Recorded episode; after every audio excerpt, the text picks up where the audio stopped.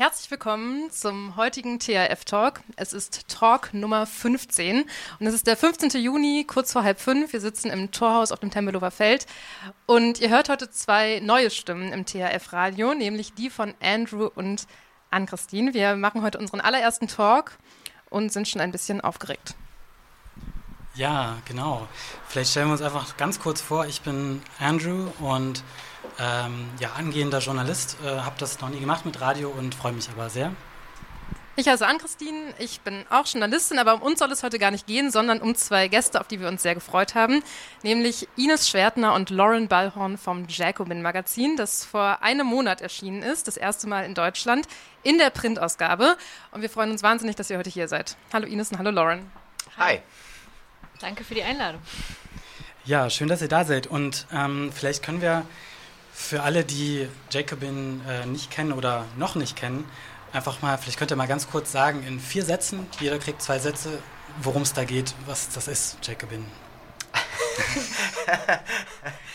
äh, Jacobin ist ein Magazinprojekt, das vor ungefähr zehn Jahren in den USA gestartet ist mittlerweile aber Ableger in mehreren Ländern hat und eine dezidiert politische, sozialistische Zeitschrift, ähm, die sich das Ziel gesetzt hat, eine, eine moderne sozialistische Politik irgendwie zu transportieren und das in einer Art und Weise, dass Ideen aus dem 20. Jahrhundert wieder schmackhaft gemacht werden für das 21.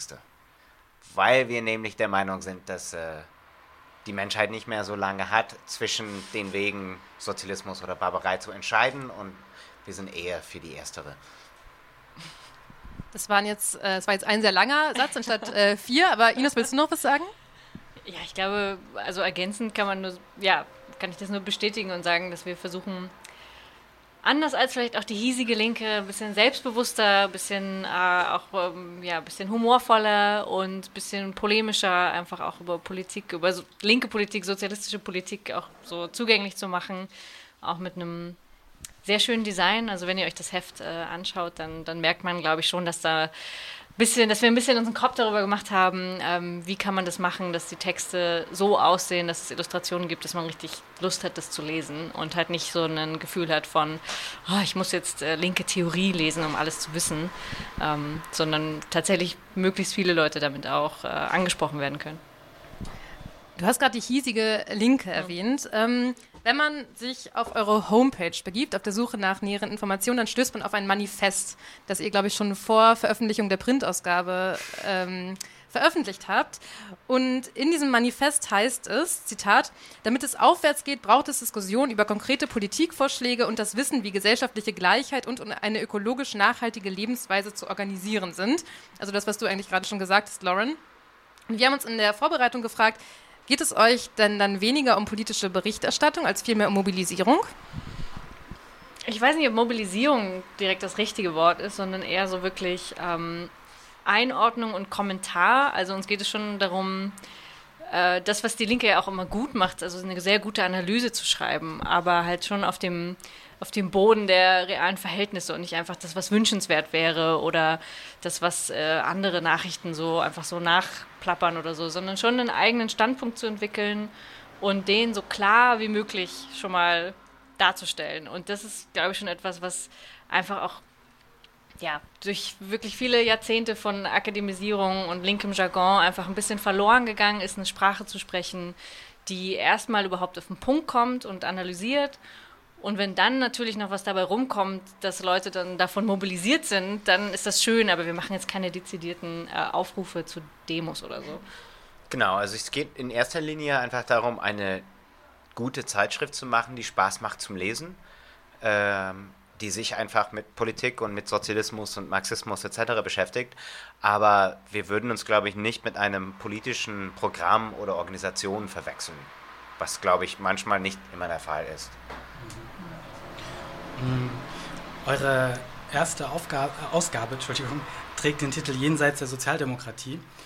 Und ähm, da wäre die Frage, warum geht es äh, da gerade um die Sozialdemokratie und zum Beispiel nicht um die Klimabewegung oder äh, andere politische Bewegungen, wo gerade äh, junge Leute sich einsetzen? Das war ehrlich gesagt eine ziemlich bewusste Entscheidung. Ähm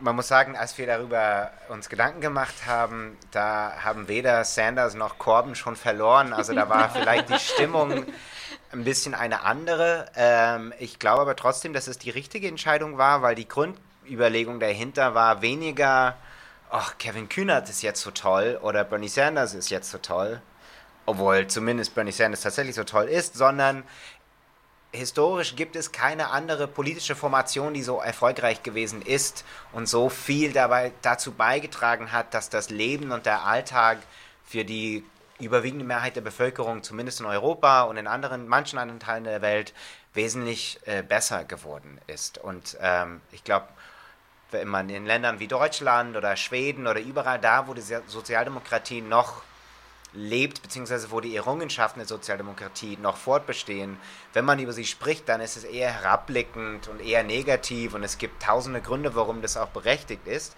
Aber dabei kommt man, glaube ich, in die Gefahr zu vergessen, wie viel Positives durch die Sozialdemokratie in der Gesellschaft erreicht wurde.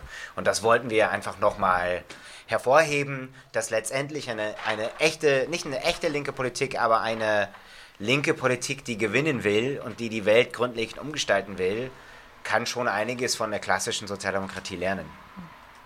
Jetzt weniger Olaf Scholz, ähm, aber ja, da sind schon wichtige Sachen passiert. Apropos Olaf Scholz, ähm, auf dem Cover eurer ersten Ausgabe, das wir hier auch vor uns haben, äh, sieht man die Konterfeis von fünf Politikern und Politikerinnen. Man sieht auf der linken Seite Kevin Kühnert, ähm, Saskia Esken, Norbert Walter Borjans und auf der rechten Bernie Sanders und Alexandra Ocasio-Cortez. Äh, was bedeuten diese Politikerinnen und Politiker für Jacobin und wie kam es zu der Entscheidung, die auf euer Cover zu heben? Ja, also äh, erstmal haben wir überhaupt überlegt, wollen wir da Gesichter drauf haben ähm, und haben uns dann aber doch dafür entschieden, weil eben tatsächlich, und das zeigt jetzt auch die Reaktion auf das Cover, dass wichtig ist, die Sozialdemokratie, die ja sonst eben einfach eine, eine, historische Formation ist, so wie Lauren meinte, auch zu bebildern und den Persönlichkeiten zu geben und zu sagen, es gibt in den USA Persönlichkeiten wie AOC oder Bernie Sanders, die super mobilisieren und irgendwie auch Hoffnung wecken. Und die deutsche Sozialdemokratie jetzt halt nicht, deswegen ist da auch die welkende Nelke mit da drauf. Also es ist viel ambivalenter und trotzdem sind diese Figuren auf ihre Art auch in der deutschen Sozialdemokratie jetzt Hoffnungsträger gewesen in den letzten Monaten. Und wir konnten dem nicht, ähm, oder wir mussten dem auch so eine Art äh, Respekt zollen und sagen, okay, das sind im Moment die Figuren, auf die vielleicht nicht wir, aber trotzdem andere Hoffnung setzen und ähm, mit denen was verbunden wird, was eine neue Sozialdemokratie sein könnte. Gleichzeitig ist natürlich unsere Analyse schon, dass zum Beispiel Novabo und Esken ähm, keine Macht verfügen in ihrer Partei und das wird alles analysiert in dem Heft. Und trotzdem wird gerade viel um sie gerungen, über sie geredet und das, man muss es, glaube ich, auch mal personifizieren, um das Problem auch deutlich zu machen, der Sozialdemokratie. Und deswegen, genau, haben wir diese verschiedenen Momente und verschiedene Persönlichkeiten aufgenommen, äh, um zu zeigen, da steckt beides drin, der Niedergang und auch die so eine Art Neuanfang möglicher. Und überhaupt das Leser erkennen, worum es bei uns geht. Also ich hätte viel lieber vielleicht August Bebel, Olaf Palmer und, und Toni Sender auf das Titelblatt gedrückt, aber dann hast du schon die Leserschaft bereits am Anfang verloren. August Bebel ist ein gutes Stichwort. Ähm, ein Teil der Ausgabe widmet sich ja den radikalen Anfängen der sozialdemokratischen Bewegung.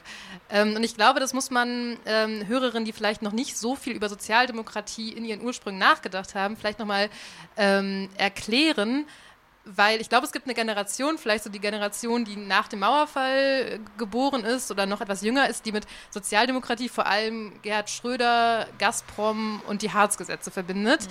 Ähm, was genau haben wir der Sozialdemokratie denn überhaupt zu verdanken? Äh, was nicht? Ähm, also wenn wir jetzt konkret über ähm, Deutschland oder Westeuropa reden, ähm, das, über, das Frauenwahlrecht, der Acht-Stunden-Tag, äh, das Gesundheitswesen, also äh, Arbeitslosenversicherung, all das, also ehrlich gesagt, das meiste davon, zumindest in Deutschland, wurde vielleicht eher von Konservativen eingeführt, aber aus Angst vor der Sozialdemokratie. Und das ist, glaube ich, immer, wenn man mit äh, Wörtern wie Verrat und so kommt, um über die Sozialdemokratie zu sprechen, da ist, es, ne, da ist natürlich vieles dran. Erst recht, wenn man über 1918, 1919 spricht.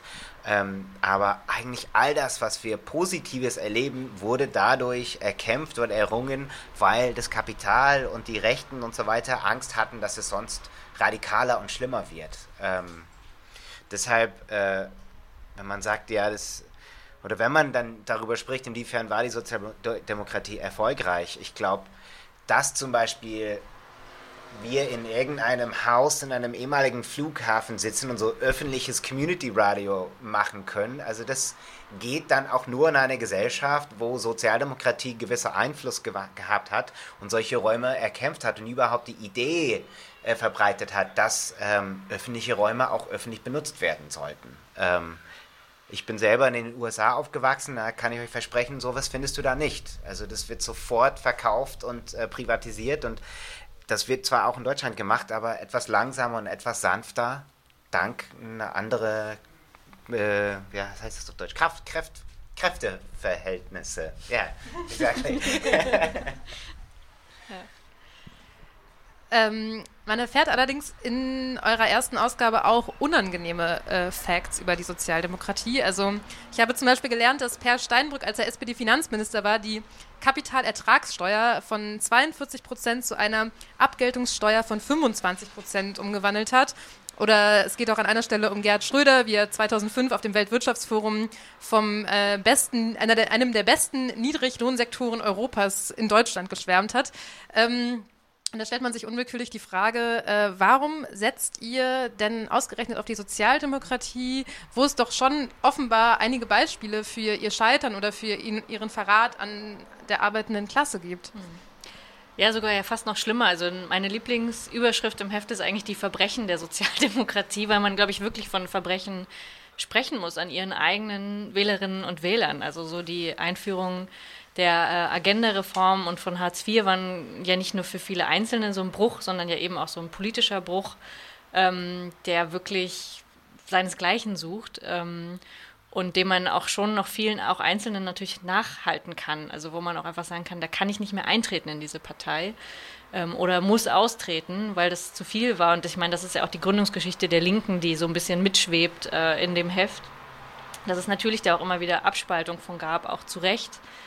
Ähm, und trotzdem, so wie Lauren sagt, ist es ein sehr sozialdemokratisches Land und letztlich sind auch viele linke ähm, Sozialdemokraten in vielerlei Hinsicht. Also die Überschneidungen sind eigentlich sehr groß. Man will sich das nicht so tief eingestehen, aber letztlich gibt es große Überschneidungen und ähm, das nicht zu beantworten oder nicht zu bearbeiten, ist, glaube ich, nicht der richtige Zugang, sondern halt sehr, sehr klar mit dieser Geschichte umzugehen. Und ich würde mir auch wünschen, dass die SPD oder die jetzige SPD-Führung sagen würde, wir entschuldigen uns für die Agenda-Politik, wir nehmen es zurück. Ich glaube, das steht immer noch an. Es ist immer noch so ein nicht ausgesprochenes, äh, ja, so ein Elefant im Raum. Und ich glaube, ähm, wenn das aber passieren kann, dann kann es auch wieder Hoffnung geben auf eine linke Sozialdemokratie, die was anderes macht ähm, ich glaube, das Potenzial ist immer noch da. Es wird natürlich mit jedem, mit jedem Jahr, mit jeder Verstrickung immer, immer enger und immer kleiner. Deswegen waren wir uns auch nicht sicher, ob wir das Cover so machen, wie wir es machen. Also wir waren auch unschlüssig. Soll, muss es noch viel negativer sein? Ähm, es ist, glaube ich, noch offen. Aber ja, also wir, wir wollten die Hoffnung nicht so ganz aufgeben, wie gesagt, und wollten so ein bisschen verschiedene Facetten davon zeigen, warum Leute immer noch auf die Sozialdemokratie setzen. Das ist ja auch so ein, einfach eine Wahrheit, die man nicht einfach negieren kann als Linke, ähm, selbst wenn man selber abgeschlossen hat damit. Ich glaube auch nicht, dass wir auf die Sozialdemokratie setzen. Also mhm. zumindest definitiv nicht auf die SPD, wie sie heute aussieht, sondern eher, äh, also zum, in den USA, also die, die, das ursprüngliche Jacobin, ähm, die nennen sich oft so halb ironisch die neue alte Linke. Ähm, und damit ist halt gemeint, ähm, wir wollen eher zurück zu der Linken der 30er und 20er Jahre, also eine übergreifende auf Klassen basierte Linke mit starken Wurzeln in der Gewerkschaftsbewegung, weil wir das als der wichtigste Hebel betrachten, um gesellschaftliche Veränderungen zu erkämpfen. Ähm, und weniger 68, weniger, also nichts gegen 68, aber das ist eigentlich, wir betrachten eigentlich die Spaltung der Arbeiterbewegung im Zuge der russischen Revolution und alles, was danach passiert, als leider Spaltungen, die letztendlich die Linke und überhaupt die subalternen Klassen geschwächt haben.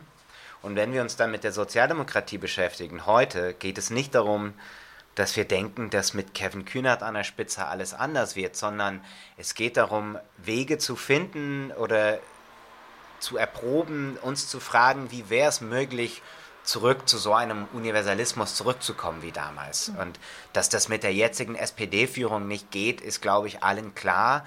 Ähm, ich bin mir aber auch nicht sicher, ob es mit der Führung der jetzigen Grünen oder Linkspartei geht, sondern wir müssen tatsächlich andere und neue Konstellationen überlegen. Ähm, und da finde ich, dass manche einfach da zu verbohrt sind, in wie, mit wem sie reden und wie sie über, über Politik nachdenken. Wir wollen eigentlich alles ausprobieren und alles anschauen. Also alles links, nicht? Ne? Der, der Begriff des demokratischen Sozialismus spielt, spielt bei euch eine Rolle, äh, eine große Rolle. Und äh, vielleicht könnt ihr das nochmal erklären, äh, was ihr darunter versteht und wie sich das vielleicht zu eurem Blick auf die Sozialdemokratie verhält. So. Hm. Ähm, ja, also ich meine, es geht schon darum, das haben wir auch schon ähm, bei, haben wir auch schon vorher gesagt, es geht schon um die Demokratisierung aller Lebensbereiche und das ist immer noch das alte Projekt. Also das hat sich nicht, hat sich ja nicht aufgelöst, oder, ähm, weil es die Sozialdemokratie gibt oder weil der Staatssozialismus untergegangen ist oder so.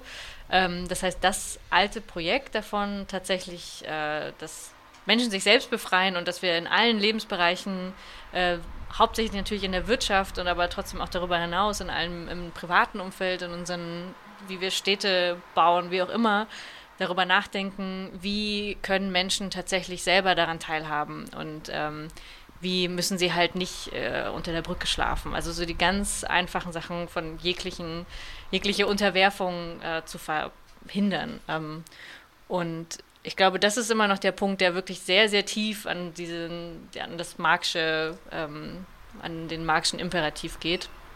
Und also tatsächlich an den Tiefgrund von, ja, unserer, der Arbeiterbewegung sozusagen.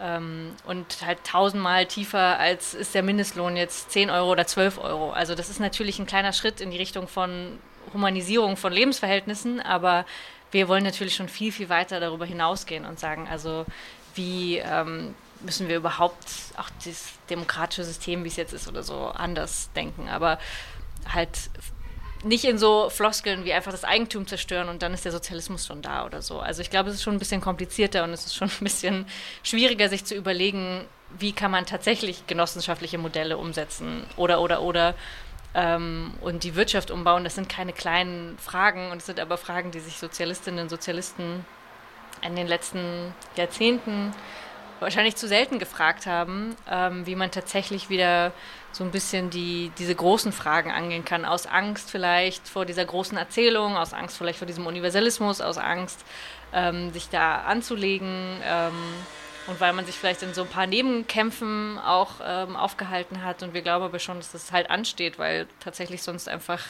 die Erde untergehen wird und wir uns selber unser Grab schaufeln und äh, alles überfluten und keine Ahnung. Also wir müssen, wir können im Prinzip gar nicht anders, als alles komplett umbauen. Ähm, und das, genau, das ist für uns immer noch demokratischer Sozialismus und halt nicht System Change oder weiß ich nicht. Man kann das ja auch irgendwie anders nennen. Ähm, aber für uns bleibt tatsächlich diese alte Geschichte und das, der Rückgriff auf ähm, die Ziele der Arbeiterbewegung letztlich.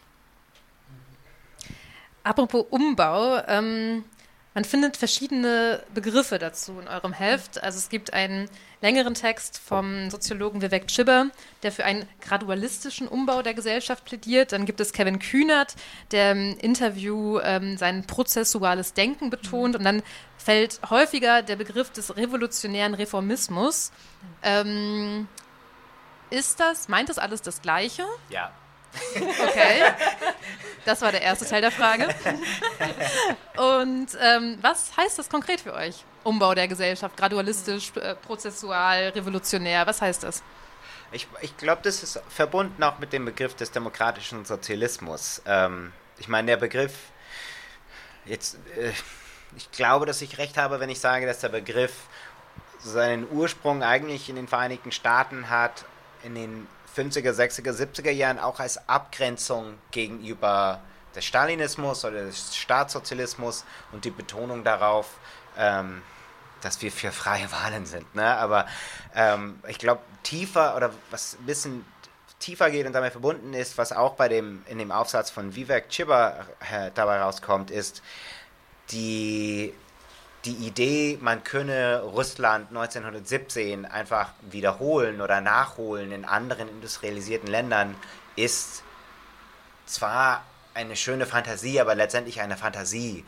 Und wir haben jetzt inzwischen 100 Jahre Empirie, die uns sagen, das ist nichts mit dem revolutionären Weg. Das war unter gewissen Umständen zu einem gewissen Zeitpunkt in Europa möglich. Dieser Weg ist aber mehr oder weniger ausgeschlossen, einfach weil so heuchlerisch und verlogen vielleicht die parlamentarische Demokratie in vielen Bereichen sein mag, nach wie vor steht die Mehrheit der Gesellschaft hinter diesem System und wir als Sozialisten, und daran ist auch nicht alles schlecht, muss man sagen, und wir als Sozialisten müssen die Grenzen dieses Systems begreifen und trotzdem innerhalb dieses Systems an ihr, nicht an ihr Untergang, aber schon an ihrer Überwindung arbeiten. Aber nicht im Sinne von, wie können wir Schritt für Schritt eine Diktatur erreichen, sondern wie können wir Schritt für Schritt die demokratischen Räume der Gesellschaft ausbauen, sie auf die Wirtschaft ähm, ähm, expandieren sozusagen und in dem jetzigen, in der jetzigen Gesellschaftsformation ähm, eine neue aufbauen. Weil das,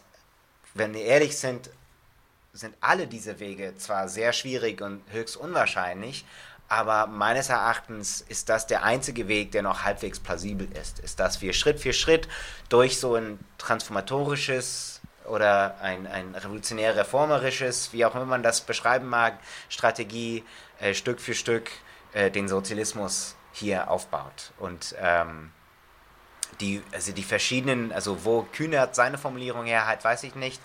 Ähm, aber ähm, viele dieser Gedanken kommen ursprünglich, zumindest im englischsprachigen Raum, von, ähm, von Ralph Miliband. Ähm, der verstorbene Vater von den ehemaligen Führern der Labour-Partei, der genau, sich genau diese Frage gestellt hat in den 50er und 60er Jahren. Okay, eine revolutionäre Situation ist offenbar weit von uns entfernt. Was wären Möglichkeiten, über Parlamentarismus zum Sozialismus zu gelangen? Ähm, ich habe jetzt auch lange gesprochen, ich würde aber nur damit schließen, ich glaube, alle diese Denker für Kühnert kann ich nicht sprechen, aber auf jeden Fall Miliband und auch äh, seine Schüler wie Chiba denken nicht nur im Rahmen von parlamentarischen Abstimmungen. Natürlich brauchen wir starke Gewerkschaften, starke soziale Bewegungen, das muss alles ineinander greifen. Aber der, der linksradikale Traum, man baut einfach immer mehr und mehr Druck auf von unten und irgendwann ist das mit der Staatsfrage gelöst. Wir können uns nicht leisten, diese Fantasie ähm, weiter zu betreiben, ähm, sondern wir müssen konkret werden, wenn es um den Staat geht. Sorry, das war jetzt ein bisschen überzogen. Lauren, mir ist aufgefallen, wir haben dir gar nichts zu trinken angeboten. Äh, hättest du gern eine Mate oder sowas? Dann würde ich noch kurz zum Kühlschrank rennen, während Andrew die nächste Frage stellt. Sure, yeah. Okay. ähm, ja, ein Problem vielleicht bei dem, was ihr so als mh, hm, äh, Vision oder so beschreibt, ähm, was im Heft auch immer wieder angesprochen wird oder was auch bekannt ist als Problem, ist, dass ähm, die Linke ähm, sich in letzter Zeit, Ines, du hast es schon äh, angedeutet auf jeden Fall mindestens, äh, sich mit, viel mit Sprache, individuellen Identitäten und Konsumgewohnheiten mhm. äh, beschäftigt hat und vielleicht so ein bisschen den, ähm, den Kontakt zur Arbeiterklasse eigentlich verloren mhm. hat. Ähm, und ähm, genau, wie, wie blickt ihr auf das Problem und was kann Jacobin da im besten Fall vielleicht ähm, für eine Rolle spielen? Mhm.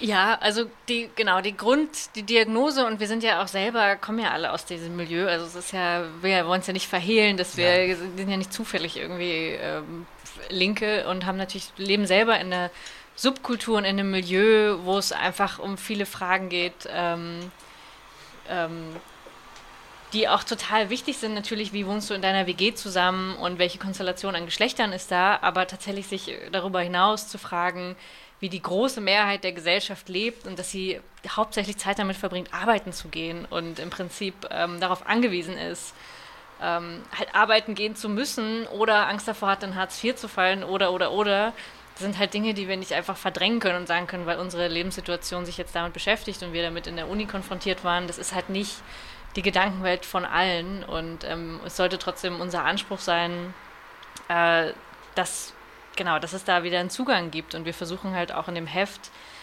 möglichst viele, oder zum Beispiel, ich habe das in der Reportage, die ich geschrieben habe über Susis Mädels, das sind äh, Reinigungskräfte aus dem, aus dem Ruhrgebiet, die ähm, total engagiert sind in der Gewerkschaft und einfach zu wissen, was machen die Menschen, die in den Berufen arbeiten, wie im Niedriglohnsektor in der Reinigung. Ähm, nicht einfach über die Menschen zu sprechen und so zu, zu, fantasieren, wie könnten wir wieder die Klasse erreichen oder sowas, sondern tatsächlich sich damit auseinanderzusetzen, aus welchen Gründen haben Sie eben Hoffnung auf die SPD? Aus welchen Gründen engagieren Sie sich in der, organisieren sich in der Gewerkschaft? Wie kann man, wie kann man das wieder zurückerobern? Wie kann man also verstehen, wie Sie auch selber sagen in dem Gespräch, ähm, die sagen eigentlich viel radikalere Sätze als die meisten Studierenden, die ich kenne.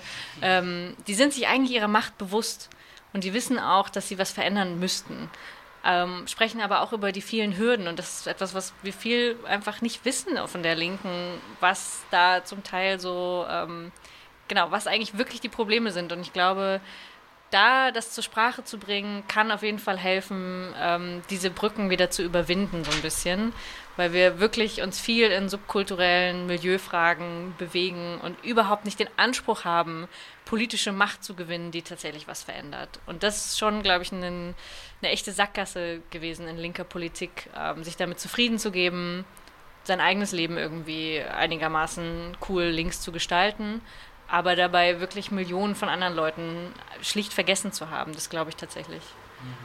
Das ist auch, ich meine, die, die klassische Arbeiterbewegung bestand immer aus einer proletarischen Basis und ähm, einer relativ kleinen Schicht äh, von Intellektuellen und Kleinbürgern und Bürgern, die sich quasi ihrer Klasse verraten haben und sich ähm, der Arbeiterbewegung angeschlossen haben. Ähm, aber was auch im Heft in dem Artikel von Oliver Nachtwey rauskommt, finde ich, ist diese, dieses Paradox, dass durch die Erfolge der Sozialdemokratie große Teile, nicht die komplette Arbeiterklasse, längst nicht, aber Teile der Arbeiterklasse sich quasi selber aus der Arbeiterklasse heraus modernisiert haben. Und ähm, also mit der, mit der Etablierung einer großen Mittelschicht kam auch, und das ist überall, zumindest in, in Westeuropa und auch in Nordamerika zu betrachten, zusammen mit Antikommunismus, mit Repression, mit allen möglichen Prozessen, dass linke Ideen und Sozialismus als eine soziale Bewegung sich sukzessiv aus der Arbeiterklasse heraus entfernt hat. Was aber blieb, waren halt die Link Linksintellektuellen. Und heutzutage, äh, besonders in Ländern wie Deutschland, eine große linke Subkultur, die auch so groß ist, dass, dass man manchmal vielleicht auch das Gefühl hat, man ist ein bedeutender Player in der Gesellschaft, die aber real relativ weit entfernt ist von der großen Masse der Bevölkerung. Ich glaube, Jacobin, ich meine, Ines hat es schon gesagt, äh, ich meine, mein Vater ist Professor. Ich habe jetzt keine Illusionen, dass ich mit dieser Zeitschrift jetzt die Arbeiter erreichen werde von heute auf morgen. Aber wir wollen zumindest ein bisschen anstoßen die Themen, die die linke Subkultur meistens dominieren, so ein bisschen nicht irrele irrelevant zu machen, aber in ein anderes Licht zu betrachten und nochmal zu versuchen, soziologisch auf die Probleme zu gucken. Dass ähm, so sehr der Fleischkonsum in deiner WG dich vielleicht stört und das für dich in dem Moment sehr wichtig ist, es ist letztendlich für die Funktionsweise des Kapitalismus ziemlich schnuppe und Leute, die diese Funktionsweise grundsätzlich ablehnen und abschaffen wollen, müssen auf eine andere Ebene strategisch nachdenken. Könnte man also sagen, dass ihr euch so ein bisschen als Verständigungsmedium ähm, versteht, also zwischen der kulturalisierten, studentisch, akademisch geprägten Linken und, ähm, wie du gerade gesagt hast, der Arbeiterklasse? Ich würde sagen, also ich finde, die Amerikaner haben diese Rolle langsam angenommen oder eingenommen. Ich würde mich freuen, wenn wir das irgendwann schaffen. Gerade sind wir noch viel zu klein, irgendwas über uns zu behaupten. Aber ich glaube, das wäre für mich zumindest ein Ziel, ist ähm, den Universalismus der klassischen Arbeiterbewegung äh, zu verteidigen und wieder in die linke Szene vielleicht hineinzutransportieren, aber letztendlich auch einfach viel weiter zu greifen und ähm, Menschen zu erreichen, die jetzt nicht ähm, bestehende linke Publikationen lesen und sich nicht mit dem, mit dem kleinen Krams der linken Szene beschäftigen. Ähm, genau, da, da hätten wir aber noch einen weiten Weg vor uns und ich weiß nicht, wie du das siehst, Ines. Ich also erstmal, so. ich glaube, erstmal produzieren wir auch das, worauf wir selber Lust haben. Ja. Ähm, und dann und freuen uns, wenn das viel gelesen wird und auch irgendwie, wenn sich Leute damit kritisch auseinandersetzen, umso besser, weil dann wird es wenigstens gelesen. So, also es geht erstmal, genau, was es am Ende ist, ob es ein Verständigungsorgan ist oder aufklärerisch, was auch immer, könnten Idealziele sein, aber im Moment sind es die Themen, wo wir einfach Lust drauf haben und sagen, die Geschichte wollen wir machen, weil wir ähm, das selber wichtig finden und da eine Lücke sehen einfach in diesem ja, linken politischen Spektrum. Und ja, wenn das, wenn das größer wird und immer mehr Leute ähm, darauf aufmerksam werden, werden dann umso besser. Ihr habt jetzt schon sehr selbstverständlich den Begriff der Klasse verwendet. Mhm. Ähm, der ist ja im Mainstream-Diskurs in Deutschland nicht allzu gängig höchstens so im akademischen Class. Mhm. Äh, aber äh, ich habe dazu mehrere Fragen. Aber vielleicht als erste, ähm, wozu brauchen wir diesen Klassenbegriff? Gibt es überhaupt noch Klassen? Mhm. Da würde ich halt auch wieder sagen, wäre so ein Gespräch zum Beispiel mit Susis Mädels hilfreich, weil wir tatsächlich ja in der ähm, linken akademischen Blase so eben, wie du sagst, so man traut sich gar nicht mal Klasse zu sagen. Es ist so Race, Class und Gender und alle wissen schon, was gemeint ist. Und es sind dann irgendwelche Class-Probleme, aber eigentlich spricht man irgendwie so ein bisschen von die von Armut Betroffenen. Irgendwie so ganz, so ganz komische Formulierungen. Während tatsächlich Leute aus der Arbeiterklasse sagen, natürlich gibt es Klassen und wir einfachen Leute oder wir, ähm, also verschiedenste Formulierungen, die es dafür gibt, beschreiben immer das gleiche Ding. Wir werden eigentlich ausgebeutet, wir werden irgendwie ausgenommen. Und das ist eigentlich schon der Klassenbegriff. So, also da muss man gar nicht groß äh, fünf Jahre Soziologie studieren, um eigentlich das zu wissen. Da gibt es Leute, die profitieren von diesem System und wir sind diejenigen, die buckeln müssen und am Ende trotzdem nichts haben. Und ich, also darum geht es eigentlich im Prinzip. Und das mit einem gewissen Selbstbewusstsein und eben auch mit der analytischen Klarheit immer wieder zu sagen, es gibt diese Klasse, ähm, nicht einfach nur abstrakt und auf dem Papier, sondern es gibt echte lebende Menschen, die, die, die so ein, also die der Klasse angehören. Und natürlich sagen nicht alle von sich selber, ich bin Arbeiterin und Arbeiter oder ich gehöre irgendwie dieser Klasse an, aber natürlich gibt es bei ganz, ganz vielen schon ein Bewusstsein darüber, ähm, dass sie jetzt nicht von diesem System profitieren. So und das einfach wieder auszusprechen und da keine akademische Debatte drum zu führen, gibt es jetzt die Klasse, ja oder nein oder wie nennt man das jetzt, glaube ich, da wollen wir uns gar nicht reinbegeben, sondern wir, für uns ist das sozusagen schon selbstverständlich. Das ist so, ähm, ja, darauf baut im Prinzip das Ganze. Und ähm, dass das natürlich dann noch soziologisch ausdifferenziert wird und das machen wir in Grafiken ja auch. Natürlich gibt es auch in der Klasse Milieus und es ist nicht alles einheitlich, das ist schon klar. Ähm, aber dass es das gibt und dass es äh, ja auch sich nicht geändert hat in den letzten Jahrzehnten, das ist, glaube ich, uns klar und wir wollen da keine, ja, akademische, wie gesagt, keine Debatte, keine Metadebatte darüber führen, ähm, sondern immer wieder am echten Leben zeigen, dass es die Klasse gibt und wie sie aussieht. Ich glaube auch, dass es, äh, ich meine, wie Ines gerade meinte, es ist in meiner Erfahrung nach zumindest ähm, unter arbeitenden Menschen eigentlich eine Selbstverständlichkeit. Vielleicht benutzen sie dann nicht den Begriff Arbeiterklasse oder Proletariat, aber das Verständnis, die überwiegende Mehrheit schuftet, eine kleine Minderheit profitiert davon und sie sind tendenziell scheiße, ist sehr weit verbreitet. Und ein Problem, glaube ich, einer akademisierten Linken und einer Linke, die tatsächlich sehr in einer Subkultur oft lebt, ist Angst vor solchen Begriffen und vor solchen Gefühlen zu haben. Ähm, aber ich glaube, oft ist das Potenzial für so eine Subjektivität da. Ähm, sie wird aber nicht richtig angezapft, äh, kanalisiert, was weiß ich.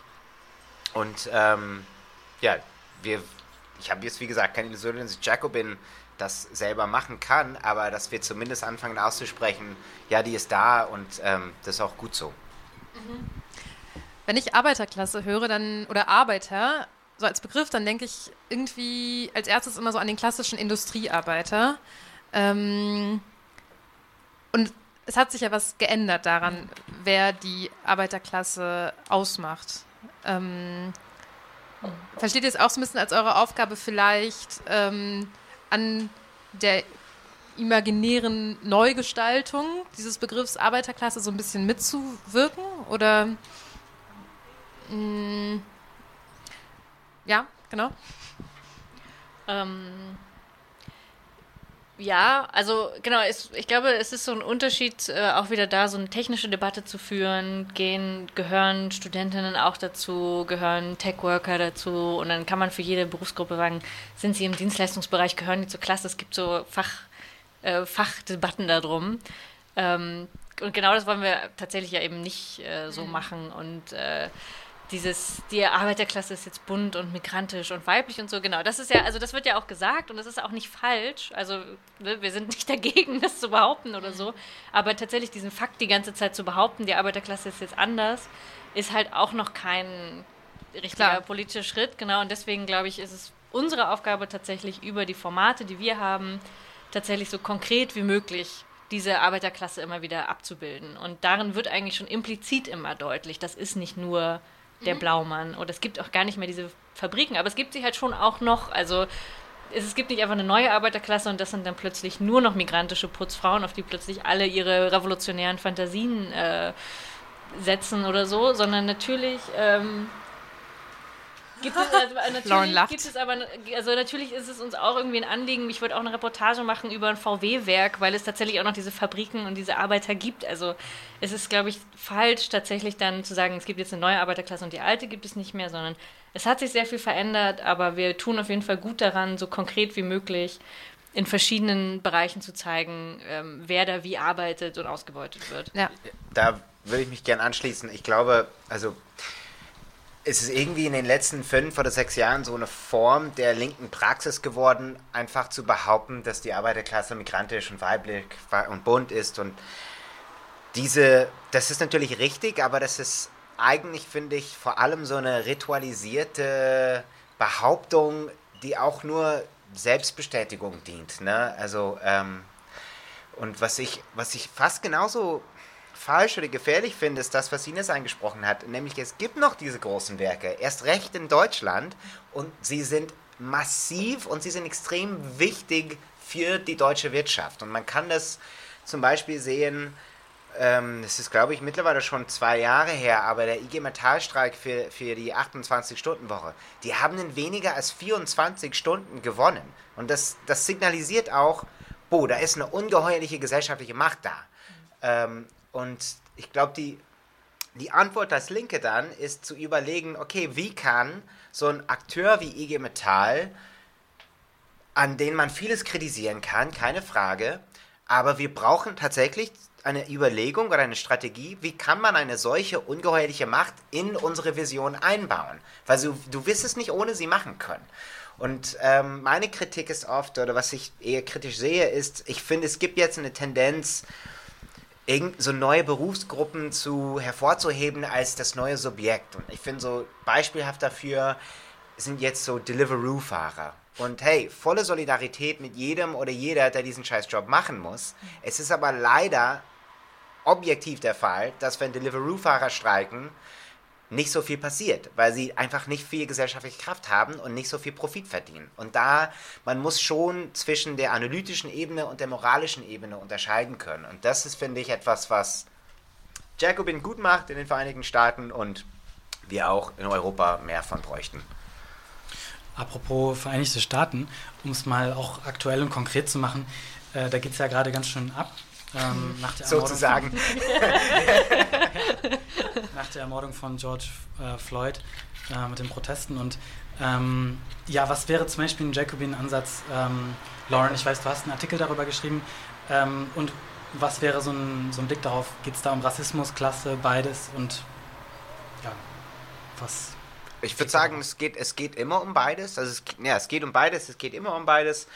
Und es ist natürlich, also Race oder Rasse, nee, Race in, in den USA ähm, ist, äh, ich würde jetzt nicht sagen einzigartig, aber natürlich ist Race und Klasse in USA verwoben miteinander auf eine Art und Weise, die, glaube ich, schwer vergleichbar ist mit nicht kolonialen Siedlerstaaten. Ähm, und oder insbesondere die Stellung von schwarzen Menschen in den USA hat einen besonderen Hintergrund, eine besondere Geschichte, ähm, die bis heute andauert. Ich glaube, ein, ähm, ich meine, äh, Analyse, Ansatz, ähm, ich würde sagen, also das ist eine, diese Explosionen der Wut und diese, äh, diese Protestbewegungen aus der schwarzen Bevölkerung heraus kommen immer wieder vor, wenn die Situation zu überkochen droht und wenn es dann so einen Zündf Zündfunke gibt. Ne? 92 war es das Video von Rodney King, wie er brutal zusammengeschlagen wurde. 2014 war es ähm, äh, so ein ähnlicher Mord und diesmal wieder. Aber ich glaube, in diesem Fall, was dahinter steht, ist 40 Millionen Arbeitslose durch Corona, 100.000 Tote. Und beide diese äh, Statistiken betreffen Schwarzen doppelt oder noch mehr so sehr wie Weiße. Und das alles ist dann zusammengekocht in so eine Explosion, die aber immer wieder zurückkehrt in den Vereinigten Staaten seit 150 Jahren sozusagen und die immer wieder zurückkehren wird, solange nicht grundsätzlich etwas an dieser Gesellschaft sich verändert. Ähm, ja, und wie ist überhaupt das Verhältnis zum US-Jacobin? Ihr habt ja schon gesagt, also vor zehn Jahren ungefähr wurde mhm. Jacobin dort gegründet, ne? Und ähm, ihr seid diesem Jahr jetzt in Deutschland. Ähm, habt ihr, steht ihr viel in Kontakt mit der Redaktion dort? Habt ihr freie Hand, hier euer eigenes Ding zu machen? Glaubt ihr, dass es hier ein bisschen sich anders entwickeln wird? Mhm. Was ja, es gibt ja auch die italienische Ausgabe und eben auch die brasilianische und alle sind schon ähm, autonom in ihrer Wahl an politischen Themen oder so, weil ja auch die Länder wirklich nicht zu vergleichen sind. Und trotzdem übersetzen auch alle aus dem US-amerikanischen, weil es natürlich da auch einfach so ein paar Klassikertexte gibt oder auch immer mal wieder Sachen, die sich natürlich zu übersetzen lohnen. Und wir machen das auch und bringen auch ähm, einen Gutteil unserer Texte sind Übersetzungen. Ähm, genau. Unsere Texte sind noch nicht übersetzt worden, aber das. Manche, also nicht so, nicht so häufig, aber manchmal schon, genau. Also natürlich gibt es irgendwie, klar, also über deutsche Politiker, europäische, aber manchmal haben wir auch ganz gute Autorinnen und Autoren, die man übersetzen kann.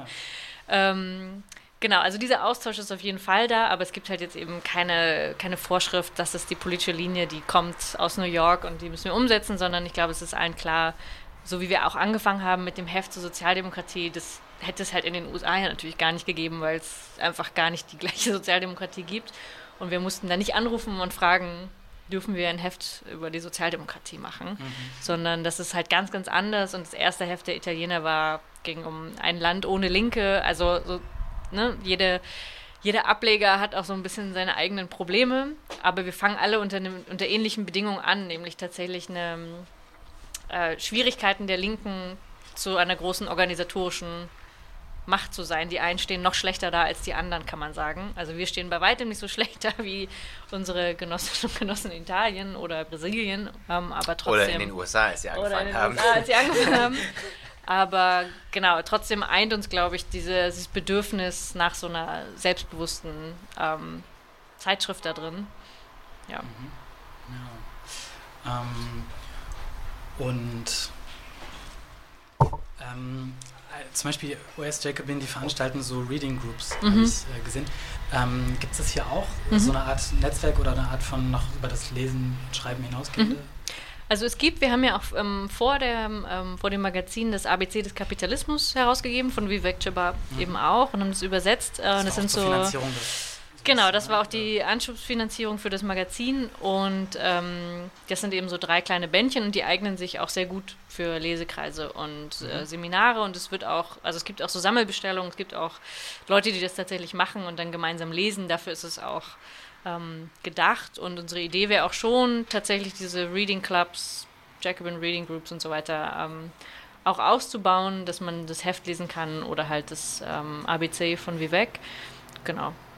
Ich glaube, genau, also würd, ich würde mich natürlich auch sehr freuen, wenn solche Gruppen sich bilden. Eine Handvoll haben sie ja schon gebildet, soweit ich weiß, aber ich glaube schon, dass es einfach, also weil es auch vorhin die Frage gab, Ähnlichkeiten oder Verbindungen zwischen USA, Deutschland, Italien etc. Es ist einfach eine andere Ausgangslage hier. Ne? Also als die Lesegruppen in den USA gebildet worden sind, das war noch vor Bernie Sanders und das war so ein bisschen auch die Idee, so wir schaffen Keimzellen, damit Leute irgendwie zusammenkommen und irgendwie über Sozialismus reden. Ähm, hier ist das natürlich nochmal anders. Es gibt auch durchaus andere linke Lesegruppen, ähm, erst recht in Universitätsstädten. Mhm wir würden uns oder wir hoffen sehr, dass es trotzdem gelingt, aber es ist, glaube ich, schon eine andere Landschaft hier. Mhm. Obwohl ich glaube, dass wirklich alle, also wir hatten, als wir die Chiba-Broschüren herausgebracht haben, da haben wir von vielen gehört, so, ah, das haben wir schon tausendmal auf Deutsch und das brauchen wir nicht. Ähm, ich glaube, viele, wenn sie die mal anschauen, werden merken, dass Chibas Herangehensweise auch nochmal eine andere ist und tatsächlich viele der Einführungen, die auf deutscher Sprache geschrieben sind, gar nicht so einfach zu verstehen sind und dass wir damit eigentlich schon, also es war schon richtig, das auf Deutsch herauszubringen. Mhm. Habt ihr Lust auf ein kleines Spiel zwischendurch? okay. Ähm, wir würden gerne mit euch ein Entscheidungsspiel spielen. Oh dear. Das geht so, dass ihr möglichst schnell euch zwischen zwei Begriffen entscheiden müsst. Ähm, so schnell es geht. Ähm, und ihr habt dann im Nachklang kurz Zeit, euch zu erklären. Okay. Wait, wait, das musst du wiederholen. Sorry. wir können ja mal eine, einen Probelauf machen. Okay. Ähm, möglichst schnell, möglichst intuitiv. Einfach das reinrufen, was euch näher liegt. Ähm, wir fangen mit etwas, etwas Fiesem an vielleicht auch etwas Profanem. Ähm, Haupt- oder Nebenwiderspruch? Uff. Wait, what am I supposed to do? Weder noch. Du musst ähm, entscheiden. Genau. Aber es gibt nicht den dritten Weg jetzt, ne, an der Stelle. Okay, man naja, das könntest du dann erklären. Ja. Weder noch ist auch eine gültige Antwort. Okay, Hauptwiderspruch. Aha, interessant. interessant. Okay, dann erklärt euch mal. Äh, was, ich soll jetzt erklären, warum ich das gewählt habe. Genau, und ähm, ja, ähm, weil diese Debatte mich verrückt macht okay. und äh, auch einfach, ähm, also sagen wir so, wir sollen bewusst, selbstbewusst genug sein, um zu sagen, es gibt keinen Haupt- und Nebenwiderspruch, sondern es gibt halt den Widerspruch zwischen Kapital und Arbeit den wir lösen wollen, aber diese überhaupt diese Vorstellung, es gibt Haupt- und Nebenwidersprüche, ist ein Produkt des Maoismus. Also ich habe auch schon mal einen Aufsatz drüber geschrieben. oh. Und diese Vorstellung, dass es so einen primären Widerspruch gibt, den man nur, das, den man nur oder den man zuerst lösen muss, das entsteht in einem gewissen historischen Kontext, wo man nämlich in einem Bürgerkrieg sich befindet und das rechtfertigen muss ideologisch. Aber mhm. es hat eigentlich nichts, es kommt nicht aus der marxistischen Theorie und dieser Vorwurf ist, finde ich, einfach eine Ablenkung. Mhm. Und ähm, jeder Marxist, jeder Sozialist denkt natürlich, dass die Unterdrückung von Frauen und ethnischen Minderheiten und alles Mögliche genauso wichtig ist, aber wir haben ein gewisses Verständnis davon, wie funktioniert der Kapitalismus und wie kann man den verändern. Äh, und deshalb, ich lehne die Debatte ab, aber wenn ich entscheiden muss, unter den Begriffen, die gesetzt worden sind, dann nehme ich den Hauptwiderspruch. Okay. Ich wollte auch klug scheißen. wow. Mist. Sorry, jetzt schon gemacht. Ähm, genau, aber deswegen finde ich auch eher die Debatte ganz abzulehnen. Deswegen sagte ich weder noch äh, spontan, weil das eigentlich immer in die Irre führt, weil tatsächlich niemand weiß, wo, worum es eigentlich ging und dass es historisch kontingent gemeint war und äh, eigentlich nicht Kapital und Arbeit immer meinte, ähm, aber meinen kann.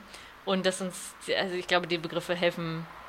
Ich, ich habe noch keine Diskussion erlebt in linken Kreisen, wo, die, wo das Begriffspaar geholfen hätte. insofern, ähm, aber ich, also ich bin ja auch immer sehr für Klassenpolitik. Also insofern ähm, im Zweifel klasse, aber trotzdem nicht der Hauptwiderspruch. Ja, wir wollten auch mal eine blöde Frage stellen. Alles gut. Ähm, seid ihr bereit für die nächste Runde? Ja. Work oder Live? Ohne Work kein Live. okay. Das gilt auch als Antwort. Ja, ich bin ja, ich habe ja auch einen tiefen Arbeitsethos. Ich work. okay. Ähm, Bodo oder Bernie? Oh. Bernie. Bernie. Nichts gegen Bodo, ja. aber Bernie. Definitiv ja, ja. Bernie. Okay. Wollt ihr es noch ausführen? Warum nicht Bodo? Na, ich würde ich würd ausführen, warum Bernie. Okay, auch das also, geht. Ich glaub, Wir haben noch gar nicht über Bernie ich gesprochen. Finde, also ich, ich finde Bodo äh, in der Situation, in der er sich befindet, glaube ich, dass Bodo jetzt keinen super schlechten Job macht. Ich kenne mich aber jetzt auch nicht mit den Details der thüringischen Landespolitik aus.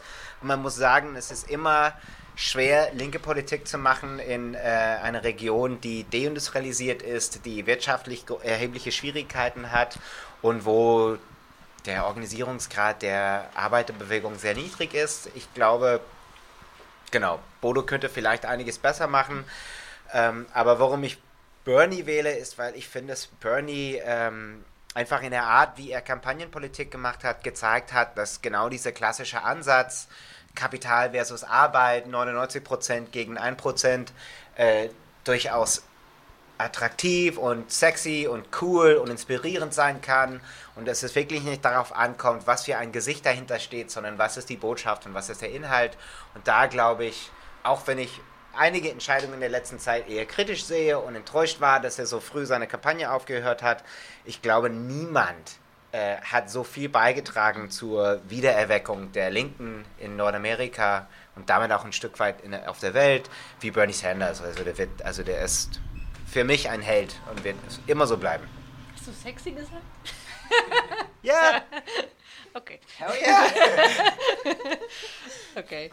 Ja, ja, auf jeden Fall Bernie. Und auch ein bisschen tatsächlich, ich habe das auch selten erlebt und es kann nicht nur was mit, wie macht man ein Video schön oder so, sondern so dieses äh, Uncle Bernie, Tio Bernie, so, da ist einfach, da kommen einem schon manchmal so, sind einem schon manchmal so ein bisschen die Tränen gekommen. Es gab schon Momente, wo ich so dachte, okay, das erreicht mich und auch andere Menschen, Millionen Menschen offensichtlich auf einer anderen Ebene, wo nicht nur Bodo, sondern auch andere linken Politikerinnen und Politiker ehrlicherweise noch nie in, in die Nähe gekommen sind.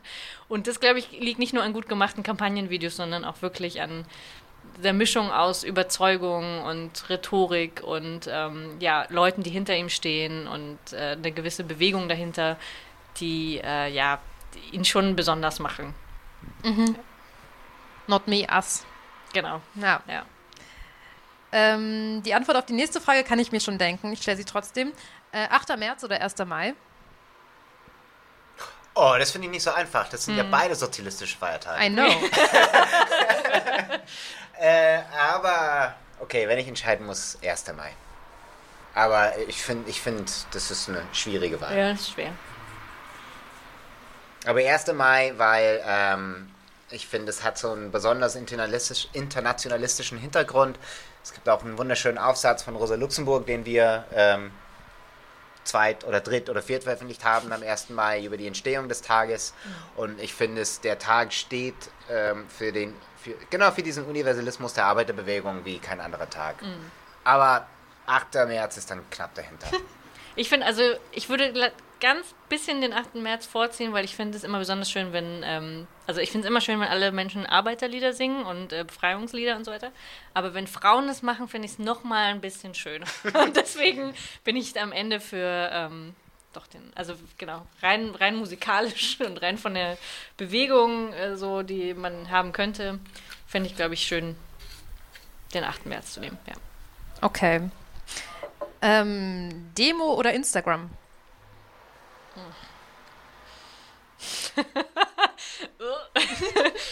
Also, wenn ich ehrlich bin, habe ich viel mehr Zeit auf Instagram als auf Demos verbracht in der letzten Zeit. Aber ähm, Ist ja auch Corona. Corona. nee, ich glaube, ich bin dann am Ende doch eher für Demo, weil ich glaube, dass Social Media und Kommunikation etc. ungeheuerlich wichtig sind. Deshalb machen wir auch eine Zeitschrift. Aber letztendlich, wenn es bei Medien bleibt und nicht in reale gesellschaftliche Bewegungen äh, übersetzt wird, dann ist es auch eher wertlos.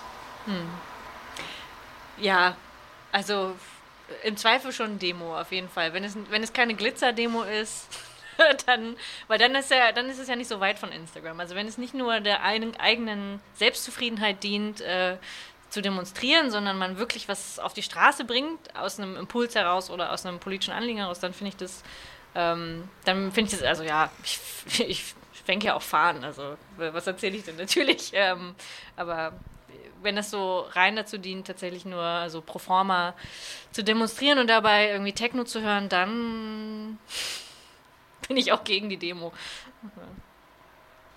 Okay, eine noch. Ähm, Lieferando oder Airbnb?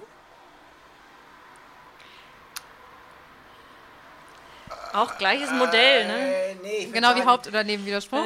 Nee, ich will, Lieferando verstaatlichen, Okay. Airbnb zerschlagen. Okay, Weil wir brauchen keine. Airbnb, aber so Lieferungen an sich sind keine schlechte Sache. Mhm.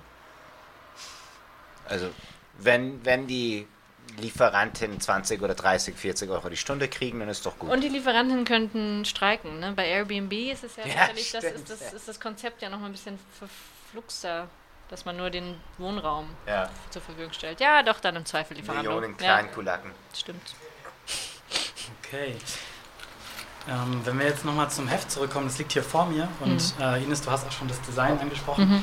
Ähm, das ist ein total schönes Heft, das ist äh, hochwertig äh, produziert, äh, schönes Papier, schöne, schönes Design, ähm, Bilder und ähm, nee, wirklich. Und ähm, mich würde interessieren, inwieweit, ähm, also wie bewusst ihr diese Entscheidung getroffen habt, nicht nur gestalterisch, sondern auch politisch und was es vielleicht mit eurer Zielgruppe zu tun hat, wen ihr ansprechen wollt. Ja, sehr viel. Also ich habe mich ehrlich, ehrlicherweise auch nie vorher, ähm, obwohl ich schon Zeitschriften gemacht habe, nie vorher so sehr mit Design und Ästhetik beschäftigt. Und habe aber gemerkt, dass das einfach für die Geschichten und für den Inhalt, den man transportiert, absolut wichtig ist. Also das, was ich gerade gesagt habe, man kann keine Geschichten über Menschen machen, ohne das irgendwie abzubilden. Und du kannst nicht ähm, das trennen, dass es ähm, schöne Illustrationen gibt, dass man sich Gedanken macht über das Papier oder so. Das hängt total miteinander zusammen, ob Leute das wirklich lesen wollen. Und ähm, ich glaube wirklich, also da, es ist jetzt gerade das erste Heft, aber wir haben dabei super viel gelernt, auch über die Designer, die mit uns gearbeitet haben, die uns nochmal ganz andere Perspektiven geliefert haben, gesagt haben, so könnt ihr die Geschichte nicht machen, das wird dann niemand lesen, weil wir halt gewohnt sind, große analytische Brocken zu lesen, ist, Ja. das, ist das aber nicht das, was eigentlich für andere Menschen so konsumierbar ist. Und ähm, genau, deswegen ist, hat das so ganz neue Türen geöffnet und wir sind da auf jeden Fall auch erst am Anfang, würde ich sagen, von dem, was man noch ausprobieren könnte, ähm, zu machen. Erlebt ihr das teilweise irgendwie als Widerspruch auch? Also wenn ihr, wenn du analytische Brocken Mhm. erwähnst zum Beispiel, dass dann irgendwie eine Differenzierung und Komplexität auch verloren geht, weil man sich um solche Sachen kümmert? Nö. Nee. Über, ich, sogar im Gegenteil. Also ich fand wirklich überraschend, zum Beispiel bei dem Text von Vivek Chibber, den ich halt auch so halt in einem Word-Dokument gelesen habe und einfach toll fand, weil ich bin es auch gewohnt, so relativ Lust, also so fantasiebefreit. Ich gucke mir einfach diesen Text an und finde ihn dann toll. Und fand aber von der Gestaltung dann, was die Designer nochmal draus gemacht haben, ähm, war ich sehr begeistert, wie sie es geschafft haben, so ein super abstraktes Thema zu illustrieren und nochmal dem eine andere Ordnung zu geben, dass man tatsächlich besser durch den Text kommt letztlich. Und ähm, insofern das auch möglich macht, das zu lesen.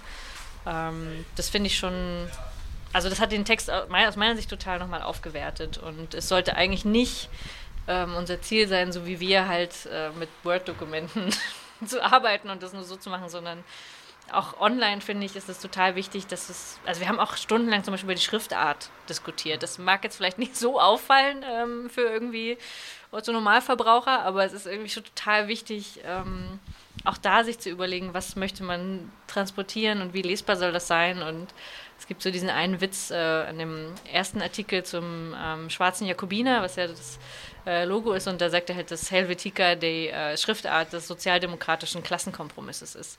Und das ist halt total witzig, weil sich kein Mensch eigentlich darüber Gedanken macht, aber das total Sinn ergibt, dass auch Schriftarten und Design-Eigenschaften natürlich was mit der Gesellschaft zu tun haben, in der man lebt. Und wenn man daraus ausbricht und was anderes macht bewusst, dann ist das schon auch ein politisches Statement.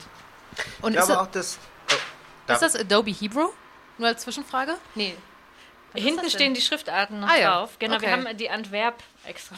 Antwerp, besorgt. okay, wow. Ja, die sehr schön ist. Ja, und ich, ich wollte sagen, ich glaube, das, ähm, das ist jetzt vielleicht ein bisschen undialektisch von mir, aber ähm, ich persönlich sehe eigentlich kein großes Verhältnis zwischen Text und Design. Ich glaube, man kann Texte schreiben, die klar und verständlich sind und die trotzdem dann aber schlecht layouten und designen und man kann auch hässliche, hochkomplexe Texte schreiben, die dann aber trotzdem schick layouten. Also ich glaube, dass die Kunst, einen Text irgendwie schön zu schreiben und verständlich zu schreiben, ist halt eine Aufgabe, die wir, finde ich, relativ gut hinkriegen. Und das dann nochmal schick und attraktiv zu gestalten, ist nochmal eine andere, die man kombinieren muss. Aber ich glaube, ähm, ja, man kann, also zum Beispiel der Chibba-Text, ähm, der war auch einfach auf Word genial, weil der halt genial geschrieben ist. Ähm, und wenn es dann auch schön gemacht wird von den, von den Designern, ist das umso besser. Aber man kann auch einen schrecklichen Text Designern geben und sie können es vielleicht dann trotzdem gut aussehend machen. Äh, es ändert nichts daran, dass der Text halt schlecht ist. Ja, es gibt, es ist nicht zu trennen. Also, oder Wir versuchen beides. Genau, wir Wir versuchen versuchen beides. Hauptsache sexy. ja, finde ich. Sexy wie Sanders. Oh. Hauptsache Leute kaufen es. ich meine, das ist auch ein Ding. Ich glaube, es ist. Das habe ich, also ich bin schon seit sechs, sieben Jahren oder so bei Jacobin in den USA dabei gewesen. Und ich habe lange gebra- gebraucht zu verstehen, dass es halt schon auch ein Geschäft ist. Und dass aber niemand verdient dumm und dämlich dran, aber der Druck, Profit zu machen und auf dem Markt sich zu behaupten, treibt man auch dazu, halt bessere Arbeit zu machen. Wenn du weißt, am Ende, das wird dann eh nur auf seine Demo verteilt oder so und das Geld für die nächste Ausgabe werden wir so oder so bekommen, vielleicht bleibst du dann doch nicht bis 3 Uhr morgens wach, um das wirklich schön zu machen. Aber weil wir das auch, also weil wir auch kein Geld verlieren wollten und das auch so ein bisschen so ein eigenes Projekt war, haben wir schon uns Mühe gegeben, dass es auch wirklich schön aussieht. Obwohl ich wirklich überhaupt nichts über Design weiß, aber das tun Gott sei Dank andere. Gott sei Dank. Uns ist zu Ohren gekommen, ähm, dass eure Zielgruppe, so zumindest imaginiert, eine intelligente 15-Jährige sei. Oh ja. Das ha haben wir über ein paar Ecken, ich weiß gar nicht mehr über welche, gehört. Ähm, oh, Lauren, das warst du. Okay. Ähm, und äh, diese intelligente 15-Jährige, die ist uns irgendwie in unseren Vorbereitungsgesprächen nicht mehr aus dem Kopf gegangen. Und wir haben uns gefragt, wie schlagt ihr denn den Bogen, wenn die intelligente 15-Jährige die Zielgruppe ist, auch noch für eine intelligente 30-Jährige interessant und anspruchsvoll zu sein? Also, ich vermute, das ist ein Zitat von mir. Ich habe es aber nicht so gemeint. Also, ähm, unsere Zielgruppe ist jedenfalls viel breiter, aber ich, was ich damit meinte, war die Messlatte für die Komplexität und Qualität eines Textes soll daran orientieren, kann das ein relativ kluger 15-Jähriger verstehen? Wenn nicht, dann haben wir etwas falsch gemacht. Weil ich glaube, dass die, die essentielle Ideen und Themen, die wir bearbeiten, kann man in so eine Sprache ausdrucken. Und die meisten, die das nicht tun, tun es nicht, entweder weil sie es nicht wollen oder weil sie es nicht können oder weil sie glauben, I don't know, ich will jetzt niemandem was Böses unterstellen. Aber ich finde oft, wenn man Theoriezeitschriften liest, jedes vierte Wort ist unnötig. Man packt irgendwie fünf Adjektiven rein, wo einfach links ausreichen würde. Und mit diesem, mit diesem imaginierten 15-Jährigen versuche ich damit Autoren so ein bisschen unter Druck zu setzen, drück dich klar aus. Ähm, weil das ist, was die sozialistische Bewegung mal sehr gut konnte und die, was sie halt heute leider nicht mehr so gut kann. Ich will aber auch das 30-Jährige lesen, uns lesen und 60-Jährige uns lesen. Ich glaube, das ist, das ist aber der beste Weg, alle möglichen Menschen zu erreichen, ist an so einen imaginierten 15-, 16-Jährigen zu orientieren, damit die Texte einfach nicht zu lang und, und frustrierend werden. Ja, frustrierende Texte will niemand. Ähm, wir haben uns noch gefragt, es gibt ja in der deutschen Medienlandschaft sehr, sehr viele linke, oder sehr, sehr viele weiß ich gar nicht, aber auf jeden Fall einige linke Zeitungen und Zeitschriften. Also es gibt, äh, man könnte vielleicht bei der Taz anfangen, es gibt den Freitag, es gibt ähm, die, das Neue Deutschland, die Jungle World, die AK, äh, ich habe bestimmt irgendwas vergessen. Äh, Konkret. die konkret, genau. Also es gibt so verschiedenste, verschiedenste äh, Zeitungen und Zeitschriften, die ja teils wahrscheinlich auch finanziell ganz schön strugglen, weil Print irgendwie äh, gar nicht mehr so gut gelesen wird. Warum braucht es denn jetzt eigentlich Jacobin? Und welche Lücke ähm, füllt ihr damit eventuell, indem ihr Jacobin macht? Habt ihr eine Lücke ausgemacht, bevor ihr Jacobin äh, äh, euch ausgedacht habt in Deutschland? Ja, ich, wir haben so eine Umfrage unter 15-Jährigen gemacht. Ich war also, ob es diese Lücke gibt, haben wir uns auch gefragt, aber die letzten zwei Monate haben jetzt erstmal, finde ich, bestätigt, ja, es gab sie. Ähm, ich finde es immer so schwer zu sagen, was macht uns besser als andere linke Zeitschriften, weil es gibt auch, also ich lese ja auch viele linke Zeitschriften auch in Deutschland. Ich finde zum Beispiel ähm, äh, der Sozialismus aus Hamburg, ich finde, das ist nach wie vor eine wirklich verdammt gute Zeitschrift. Aber warum auch immer, äh, da kann man viele Gründe überlegen, die wird nicht so breit gelesen. Und ähm, ein bisschen unser Versuch ist, das einfach irgendwie anders zu transportieren, anders äh, zu verpacken. Jetzt ohne zu sagen, alles andere ist schlecht. Ähm, wir machen jedenfalls was anderes und ich finde, die bisherige Resonanz hat gezeigt, dass es dafür einen Markt gibt und eine mhm. Lücke, die jetzt langsam gefüllt wird. Mhm.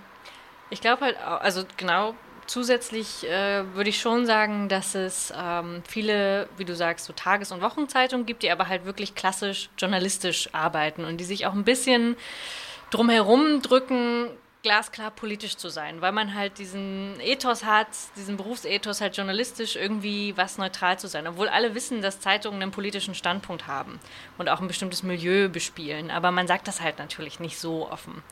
Und dann gibt es halt Zeitungen eben für Linksliberale, würde ich jetzt so also ganz, ganz äh, grob kategorisieren und dann eben eher für die linksradikale Szene und so. Und für jede Szene gibt es irgendwie so ihr Blättchen, sage ich jetzt mal.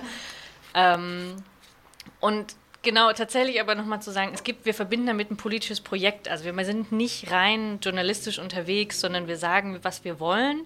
Und wir würden im Zweifel auch sagen, welche Akteure wir dafür unterstützen. Es gibt jetzt gerade niemanden in der deutschen Politik, den wir konkret unterstützen. Wir sind also bewusst unabhängig, aber würde es auch nicht ausschließen, so wie Jacobin, äh, auch mal dann sehr konkret zu werden ähm, und in den Präsidentschaftswahlkampf oder in den Wahlkampf einzugreifen. Also es geht uns schon um was. Und wir würden nicht mit unseren politischen Ansichten irgendwie hinterm Berg halten. So, also das ist schon, ähm, finde ich, was Besonderes, dass man auch mit einer gewissen politischen Motivation antritt. Natürlich journalistische Standards einhalten will und das auch ähm, professionalisieren will, aber so ein schickes Magazin tatsächlich gibt es, glaube ich, wirklich nicht. Und wenn man es vergleicht mit, wie viele zum Beispiel rechte oder konservative Magazine sich in den letzten Jahren gegründet haben, ja. ein krasser Markt von ähm, genau, unterschiedlichster Couleur irgendwie bis hin zum völkischen, ähm, aber halt tatsächlich rechtskonservative, religiöse, hast du nicht gesehen, irgendwie rechte Ökologie, alles hat sein eigenes Scheißmagazin und wir Linken haben seit Jahrzehnten unsere, unsere Magazine, aber es wird halt nicht größer und es wird, es reicht auch nicht, es erreicht nicht neue Menschen und ähm, allein das, glaube ich, was zu haben, was ähm, damit auch ein bisschen konkurrieren kann und diesem rechten Kulturkampf irgendwie was anderes entgegensetzt als das, was wir schon alles haben und kennen.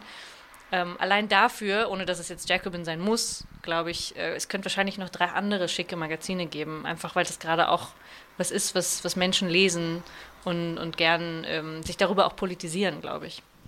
Aber da klingt ja so an, dass ihr nicht für die linke Bubble äh, produzieren oder veröffentlichen wollt. Habt ihr denn eine Strategie, wie ihr das äh, verhindern möchtet? Dass ihr dann letztendlich mhm. doch nur von ähm, ein paar Jusos, äh, ein paar Bundestagsabgeordneten der Linkspartei und äh, linken Studis gelesen werdet? Das ist wahrscheinlich die Realität gerade. Einfach eine gute Zeitschrift machen und sie versuchen immer besser zu machen und glaube auch wirklich, also ich glaube eine Sache, die ähm, was Jacobin in den USA sehr gut gemacht hat von, vom Anfang an oder zumindest von relativ früh an. Ähm, ob wir das schaffen, weiß ich nicht, aber wäre auf jeden Fall nett, ist zu versuchen, schon mit und für die linke Blase zu schreiben, aber auch mit Linksliberalen und mit Establishment-Medien umzugehen und da ins Gespräch zu kommen. Und ich glaube, dass ein Problem oder eine Kritik, die ich an viele linke Zeitschriften hätte, ist, dass sie bewusst oder unbewusst sich abkapseln und äh, sich dabei die Hände nicht schmutzig machen wollen, indem sie zum Beispiel mit Linksliberalen diskutieren. Also ich finde zum Beispiel, jetzt um nur so ein Beispiel zu nennen, äh, jetzt, jetzt Beispiel dreimal gesagt, ähm, ich verstehe, obwohl die Kritik an ihn total verständlich und berechtigt ist, es scheint oft in den Linken keine größere Hassfigur zu geben in den Medien als Jakob Augstein, wo ich dann als Nicht-Deutscher und Außenseiter oder Außensteher denke mir so, das ist eigentlich einer der wenigen in der Medienlandschaft, der 70 oder 80 Prozent von unseren Ansichten teilt. Warum hassen wir den so sehr? Es wäre doch eigentlich toll, wenn wir ihn benutzen könnten, um für unsere Ansichten noch mehr Zustimmung zu kriegen und da in diesen, in diesen Sphären mehr auszubreiten. Aber ich glaube, weil eben die linke Presse und die Linke im deutschsprachigen Raum noch relativ etabliert ist und so ihre Räume und ihre Medien hat, dann ist oft eher so defensiv abkapseln, for us, by us mäßig. Und Jacobin in den USA konnte das nicht, weil es das nicht gab, aber es hat sich als sehr nützlich erwiesen, zu versuchen, mit, mit der rechten Flanke sozusagen im Sinne von weniger links als wir, nicht im Sinne von rechts, äh, zu interagieren und zu versuchen, da Fuß zu fassen. Und da wäre, es wäre dann mittel- bis langfristig auch unser Ziel, ist, dass wir ähm, im Dialog mit der Linken bleiben. Das, ich meine, wir sind ja alle Sozialisten, wir kommen alle aus verschiedenen komischen äh, linken Kleingruppen.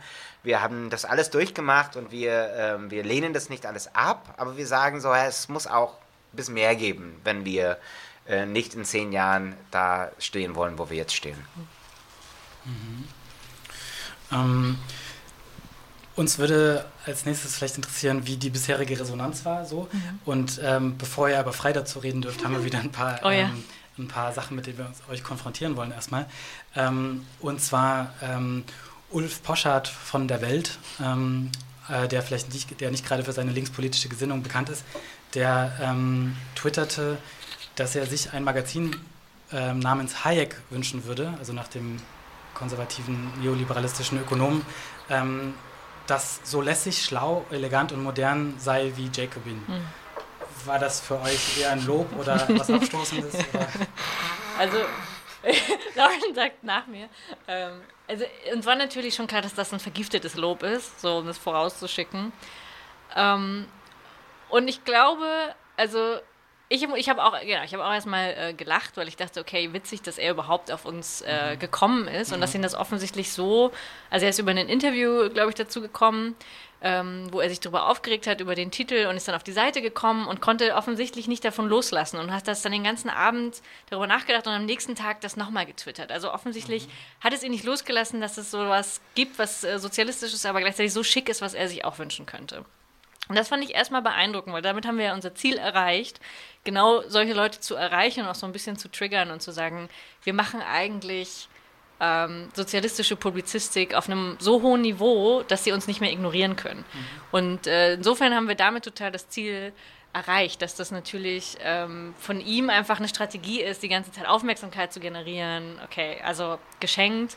Und da muss man dann irgendwie auch nicht mitmachen oder so, aber erstmal war das einfach ein Lob und wahrscheinlich sogar Neid von jemandem, der auch gerne so ein Magazin hätte. Und insofern kann ich da jetzt am Ende über diese Geschichte dann nur lach, also tatsächlich mhm. lachen und sagen so, ähm, er war dann auf unserer Seite und danke für die Werbung, weil wahrscheinlich tausende andere dadurch auch auf unsere Seite gekommen sind und gesehen haben, wie schön sie ist. Also danke Ulf an der Stelle. Ja, also ich fand es auch, also ich habe mich amüsiert und ich ähm, ich habe die Welt noch nie gelesen. Ich lese nur den Sozialismus und die FAZ. Und ich weiß nicht genau, wer der ist. Ähm, ich habe dann im Nachhinein über Twitter bekommen, der ist irgendwie böse. Aber ähm, und ich glaube jetzt auch nicht, dass Ulf. Also wer, äh, ich glaube nicht, dass er immer noch über uns nachdenkt. Aber ich will, dass Leute wie er und Leute, die rechts von ihm stehen und alle in, in der Mainstream irgendwann auch Angst vor der Linken haben, weil wir wirklich mhm. eine Macht darstellen wir sind längst nicht da und Jacobin ist jetzt überhaupt kein Player geworden, aber das ist eigentlich, was wir mhm. wollen. Dass Leute wie Ulf Porschardt und auch Leute in der AfD und Leute in der CDU wirklich Schiss vor der Linken haben. Mhm. Ähm, leider kann man das nicht im Moment sagen. Und da sind wir auch nicht der einzige Akteur, der das, ja, course, natürlich, der natürlich. das herstellt. Ne? Ja, Deswegen, ja, genau. genau. unser, unser Anteil war jetzt sehr gering, aber wir haben die Aufmerksamkeit für einen kurzen Moment ja, das war schön. bekommen. Ja. In der Zeit hat Martin Eimermacher über euer Jacobin geschrieben, hat sich aber auch viel auf das US-Jacobin bezogen und das US-Jacobin als marxistisches Bernie Sanders Fachblatt bezeichnet. Die Frage hat sich jetzt so ein bisschen erübrigt, aber ich stelle sie trotzdem. Wird das deutsche Jacobin ein marxistisches Kevin Kühnert Fachblatt? Hm. Nein. ich glaube, das ist auch was, ähm, was, glaube ich, viele nicht begriffen haben in Deutschland. Und vielleicht, vielleicht liegt es auch einfach daran, dass es hier eine andere Geschichte gibt und einen an, anderen Ausgangspunkt. Aber viele verstehen nicht oder viele fragen mich, also ehemalige Genossen, Leute, die ich von früher kenne aus der radikalen Linken, wie ich mich für Bernie Sanders so begeistern kann und wie ich zu einem Sozialdemokrat geworden bin. Und ähm, ich gestehe, vielleicht ein bisschen sozialdemokratischer eingestellt zu sein als vor fünf Jahren, aber was Bernie Sanders, warum, also der Grund, warum Jacob in den USA Bernie Sanders so toll fand, ist nicht, weil sie Sozialdemokraten sind, sondern weil sie Marxisten sind und gesehen haben, dieser Mann und seine Kampagne er, er bringt die Arbeiterklasse als Subjekt irgendwie wieder ins Spiel und bildet dabei Millionen von Sozialisten aus.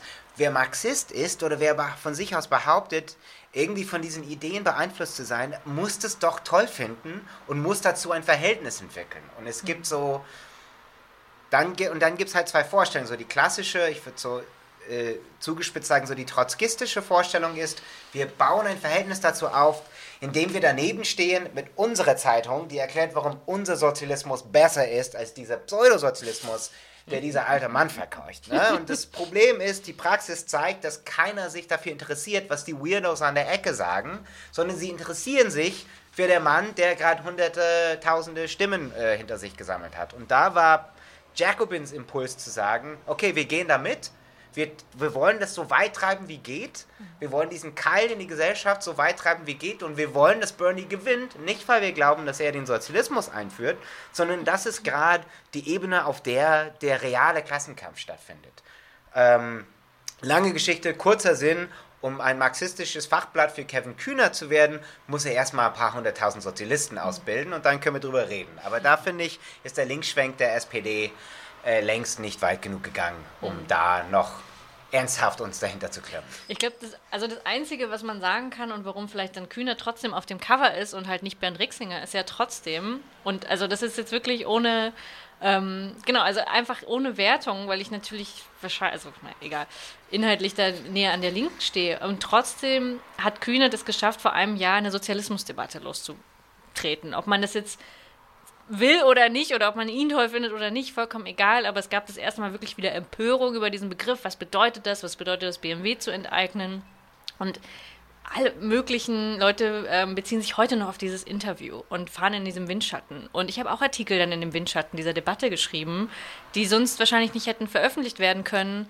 Darüber, wie halt äh, Wirtschaftsdemokratie funktioniert, hätte ich niemals veröffentlichen können, hätte es dieses Interview nicht gegeben. Und ich glaube, dass wir das ausnutzen und sagen, es gibt dann so Momente, jemand wie Kühnert sagt sowas und dahinter können sich andere Sozialistinnen und Sozialisten können das ausnutzen und mehr Leute erreichen, dann sage ich trotzdem, okay, danke Kühnert, auch wenn ich andere strategische Sachen total doof finde, aber gleichzeitig ist er dann, ist er einfach so ein Akteur, den ich trotzdem nicht einfach wegignorieren kann.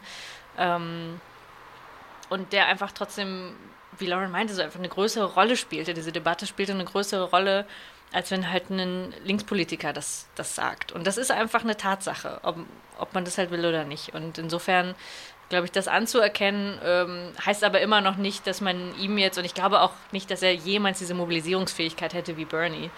Ähm, aber er hat trotzdem offensichtlich ziemlich viele Leute damit verärgert und äh, was auf den Punkt gebracht.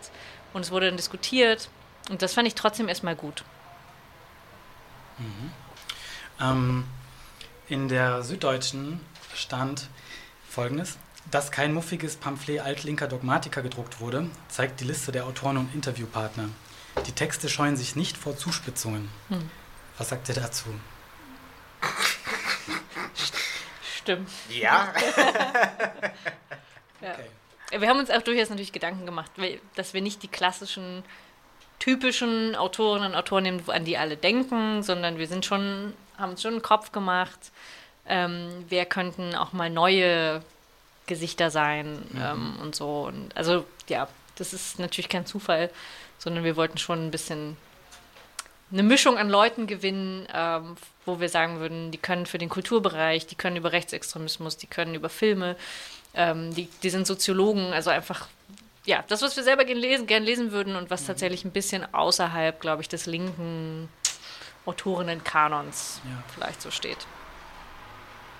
Und es gab noch eine ganz tolle Rezension im Dortmunder Stadtanzeiger. Oh ja, das ähm, habe ich gesehen, ja. Ein Medium, von dem man es vielleicht nicht unbedingt erwartet hätte. ja. äh, und in dieser Rezension heißt es, ähm, wer von den Polit-Illustrierten Spiegel und Fokus gelangweilt ist, findet bei Jacobin vermutlich Antworten, Analysen und Gedankenanstöße, die bei typischen Mainstream-Produkten schlicht fehlen oder fehlen müssen. Habt ihr denn Ambitionen, der neue Spiegel zu werden, dem Spiegel Konkurrenz zu machen? Also die Cover sind schon mal besser von Jacobin. Das stimmt allerdings. Aber ja, ich, ja ich, das ist das Ziel. Ähm, genau, äh, Spiegelcover sind hässlich und äh, etc. Aber ja, da, da das ist gerade nicht unser Konkurrent, äh, soll es aber werden. Ja, aber natürlich linker. Also das war, es ist lange her, aber es gab eine Zeit in diesem Land, wo es Dutzende sozialistische Zeitschriften und Zeitungen gab, die tatsächlich mit der bürgerlichen Presse konkurriert haben. Und das ist, das ist, äh, was wir wollen. Wir wollen nicht, also gerade sind wir links von der Mainstream, das ist auch gut so. In Zukunft wollen wir, dass die Mainstream links wird. Und ähm, das ist eine sehr, sehr große Ambition, aber ich sage immer, ich habe ja auch andere Hobbys außer Zeitschrift machen und wenn, wenn wir nicht das ganz groß machen wollen, dann würde ich auch lieber mich meiner Plattensammlung wieder. Und von daher, ja, ich, ich fand auch, das war bisher meine Lieblingsrezension, das in diesem Stadtanzeiger, das war echt geil. Mm, wir haben jetzt schon über eine Stunde geredet ähm, mhm. und ich ähm, würde, mich würde auf jeden Fall noch interessieren, wie ihr als Redaktion so funktioniert. Was, also wie viel seid ihr eigentlich? Wir haben jetzt euch beide mhm. hier und wer, wie groß ist der Personenkreis äh, um euch herum und mhm. äh, genau, wie geht ihr so miteinander um? Was heißt demokratische, demokratischer Sozialismus vielleicht in der journalistischen Praxis? Äh, wie geht ihr mit Hierarchien um solche Sachen? Mhm. Chef? Ja. genau. ja, stimmt, genau. Also wir haben, schon, wir haben schon äh, offiziell Funktionen noch Personen zugeteilt, was auch äh, sinnvoll ist, äh, dass verschiedene Leute jeweils in ihren, ähm, nach ihren Fähigkeiten tatsächlich auch eine Funktion haben und da auch Sachen entscheiden. Das ist einfach rein aus der Praxis heraus, ähm, dass wir nicht glauben, dass alles basisdemokratisch entschieden werden muss, weil wir tatsächlich äh, uns äh, Fähigkeiten untereinander zutrauen. Also ich möchte auch nicht die Homepage betreuen oder kann sowas auch nicht entwickeln und dafür gibt es halt jemanden, der das kann. Ähm, und trotzdem neben diesen Funktionen, die wir aufgeteilt haben, gibt es aber trotzdem natürlich ein Kollektiv, äh, bestehend aus irgendwie so einer Dutzend Leuten, die aber so im Kern daran arbeiten und die auch inhaltlich natürlich darüber sprechen, was jetzt das nächste Thema der Ausgabe ist. Also das ist jetzt nicht, dass äh, Lauren und ich das entscheiden und dann sagen, hier, die nächsten beiden Themen sind das und das, sondern es gibt Ideen und natürlich diskutieren wir das und da müssen sich auch alle irgendwie hinter versammeln können, weil sonst können wir es ja lassen, weil wir arbeiten ja alle ehrenamtlich äh, bisher und das heißt, ich kann nicht einfach da durchregieren, was ich irgendwie toll finde, sondern natürlich ist es eine Mischung aus verschiedenen Interessen und das macht es auch, glaube ich, so aus. Also das merkt man halt auch, dass verschiedene dass Leute kommen aus dem eher akademischen Bereich, Leute kommen eher aus dem Kunstbereich oder Kulturbereich und andere sind irgendwie eher soziologisch, politikwissenschaftlich oder keine Ahnung, Lauren ist Historiker. Also wir haben einfach verschiedene ähm, Professionen auch da drin, das ist total gut. Ähm, und ja, es gibt ja einen gemeinsamen Entscheidungsmodus und natürlich jetzt durch Corona noch mehr als sonst über Zoom, aber wir sind auch verstreut über die Bundesrepublik, auch über Europa, dass wir ähm, tatsächlich sehr viel Videokonferenzen machen und äh, darüber versuchen, das Dinge zu besprechen und zu entscheiden. Also sehr so äh, irgendwie dezentral, aber weil wir halt zu einer Entscheidung kommen müssen, haben wir trotzdem diese klassischen äh, Aufgaben wie Herausgeber, Chefredaktion und so trotzdem vergeben. Und ich glaube auch, dass ähm, also erstens sehr großzügig von dir, mich als Historiker zu bezeichnen. ich schreibe die Posts zu verschiedenen Anlässen. Äh, du hast doch Geschichte studiert. Ja. äh, okay, nee, ja. aber ich würde noch nur dazu fügen, ich glaube, also genau, wir haben schon Hierarchien und mir oder ich glaube uns beiden oder uns allen war es wichtig, auch Hierarchien zu haben, damit in kritischen Momenten, entweder wenn es Meinungsunterschieden gibt oder wenn man schnell reagieren muss, dass wir eine Struktur haben, worauf wir zurückfallen können. Aber ich glaube, auch sehr wichtiges Komponent, dass eine Hierarchie funktioniert und dass man sie auch mal umgeht, wenn notwendig ist, dass da viel Vertrauen herrscht. Mhm. Und das, ähm, auch wenn nicht alle alle Artikel gut finden und nicht jedem Artikel zustimmen, es herrscht so ein grundsätzliches Vertrauen, dass wir im Großen und Ganzen das Gleiche wollen. Und deshalb äh, mache ich mir auch keine Sorgen, wenn ich mal bei einer Sitzung fehle und eine Entscheidung ohne mich getroffen wird, auch wenn ich ihr nicht zustimme, weil ich weiß, das Projekt und das Ziel, das teilen wir und ähm, ja, das ist, glaube ich, das ist äh, das Fundament, auf dem das alles beruht. Ist nicht unbedingt, wir stimmen alle der gleichen Interpretation der russischen Revolution zu, sondern wir wollen eine breite, populäre äh, fähige Linke aufbauen, die irgendwann äh, die Macht im Staat übernehmen kann so, und machen darüber eine nette Zeitschrift. Gibt es eigentlich so etwas wie einen Gründungsmythos von Jacobin Deutschland? Wie habt ihr euch überhaupt zusammengefunden? Kanntet ihr euch schon vorher? Kennt ihr euch über das gemeinsame Magazin machen? Seid ihr zusammen zur Grundschule gegangen? es gibt keinen richtigen Mythos. Nee, also ich meine, ich komme ja aus den Vereinigten Staaten. Ähm, Ines kommt aus Hamburg. Sagen wir Hamburg. ähm, nee, es gibt keinen Mythos, aber ähm, ich glaube, für mich war so ein Punkt, ich habe ja mit dem, mit dem Gründer von der, von, also der Gründer von Jacobin insgesamt, Baska, einige ähm, Kooperationen gemacht hier in Deutschland für so verschiedene Projekte und der hat einfach irgendwann zu mir gesagt, so hey,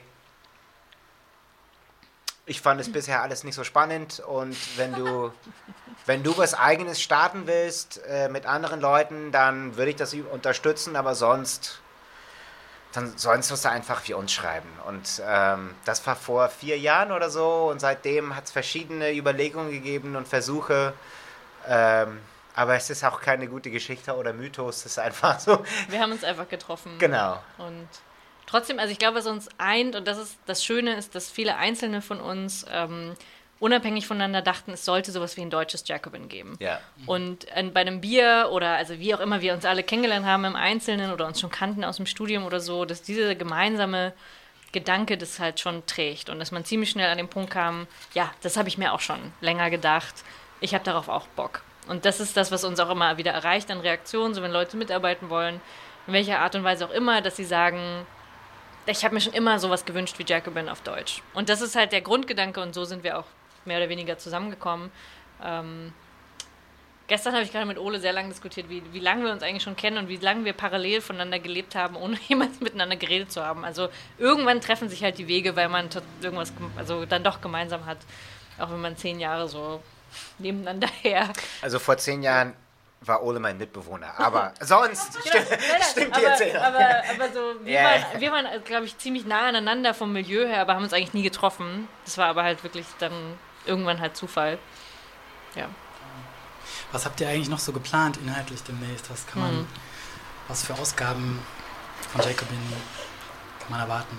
Also ich, was wir auf jeden Fall schuldig geblieben sind in der ersten Ausgabe ist schon einen eigenen programmatischen Entwurf, was wir wollen, weil wir halt im Editorial gesagt haben, wir wollen demokratischen Sozialismus und dann aber eigentlich so im Negativen gesagt haben, das ist die Sozialdemokratie jetzt, das wollen wir eigentlich nicht, wir wollen darüber hinausgehen, aber wir haben ehrlicherweise noch nicht gesagt, was wir selber stattdessen wollen und das sollten wir in den nächsten Ausgaben, haben wir uns das fest vorgenommen, da was vorzulegen, auch von, von uns selbst tatsächlich, ähm, weil das schon natürlich erwartet wird, welche politische Linie verfolgt ihr eigentlich und wie sieht das dann aus in den einzelnen politischen Bereichen und ähm, das wollen wir auch machen. Also das steht auf jeden Fall noch an. Okay. Und äh, ich als der Historiker in der Runde möchte auf jeden Fall, ähm, dieses Jahr ist ja 30 Jahre Wiedervereinigung. Das Thema werden wir auf jeden Fall im Laufe des Jahres äh, noch viel bearbeiten. Ähm, Weil die eine große Wunde, die Sozialdemokratie, die zweite große Wunde, der Osten. genau, ja. Die wollen wir. Wir, wir, wir, heilen. wir, wir, gehen, direkt, wir gehen direkt rein. Wir haben jetzt gar nicht so richtig darüber gesprochen, dass es auch noch einen Online-Auftritt gibt von Jacobin, ist mir gerade aufgefallen. Wir haben viel über das Magazin gesprochen. Ähm, was sollten Hörerinnen und Hörer über euren Online-Auftritt wissen? Worin inwiefern unterscheidet es sich? Ist der tagesaktuell? Ist der kommen da die Texte hin, die es nicht ins Heft geschafft haben? Äh, oder Übersetzungen? Ja, also wie schon, ich habe es ja ganz kurz erwähnt, wir haben auch nochmal ein extra, es war nochmal ein extra eigenes Projekt, diese Seite zu erstellen, weil sie auch einem eigenen Design folgt und eine eigene ähm, Bildsprache auch hat, die äh, gar nicht ja, so leicht dann umzusetzen ist und ähm, ja, wir übersetzen zum Teil Sachen aus Jacobin, die wir halt äh, für, für wichtig finden und gut finden. Und es sind meistens tatsächlich aktuelle Texte mit einer Mischung aus aktuellen Eingriffen und Texten, die aber, die man immer bringen kann, die einfach allgemeingültig sind, die über den Kapitalismus hinausweisen oder irgendwie, äh, ja, sonst kulturelle Events auch von vor zwei Jahren oder so, die aber trotzdem noch so wichtig sind, dass man drüber schreiben kann. Ähm, und genau, also so eine Mischung daraus, also es ist ziemlich aktuell und wir, bemühen uns auch äh, fast jeden Tag da was Neues zu bringen. Also es verändert sich auch immer was auf der Seite. Und man kann sehr einfach auf jacobin.de sich das angucken und äh, durchscrollen.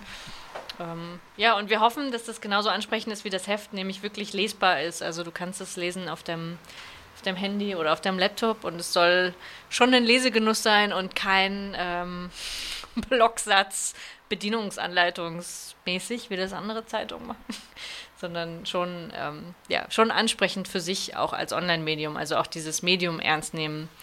Ähm, das versuchen wir schon mit unseren Mitteln, auch das so ansprechend wie möglich zu machen und unter den bestmöglichen Bedingungen ähm, da auch was zu produzieren, gute Übersetzungen zu produzieren und gute Bilder zu finden, die nicht so 0815 sind. Also wir versuchen schon auch in diesem im Gesamt da was Besonderes zu machen. Ja.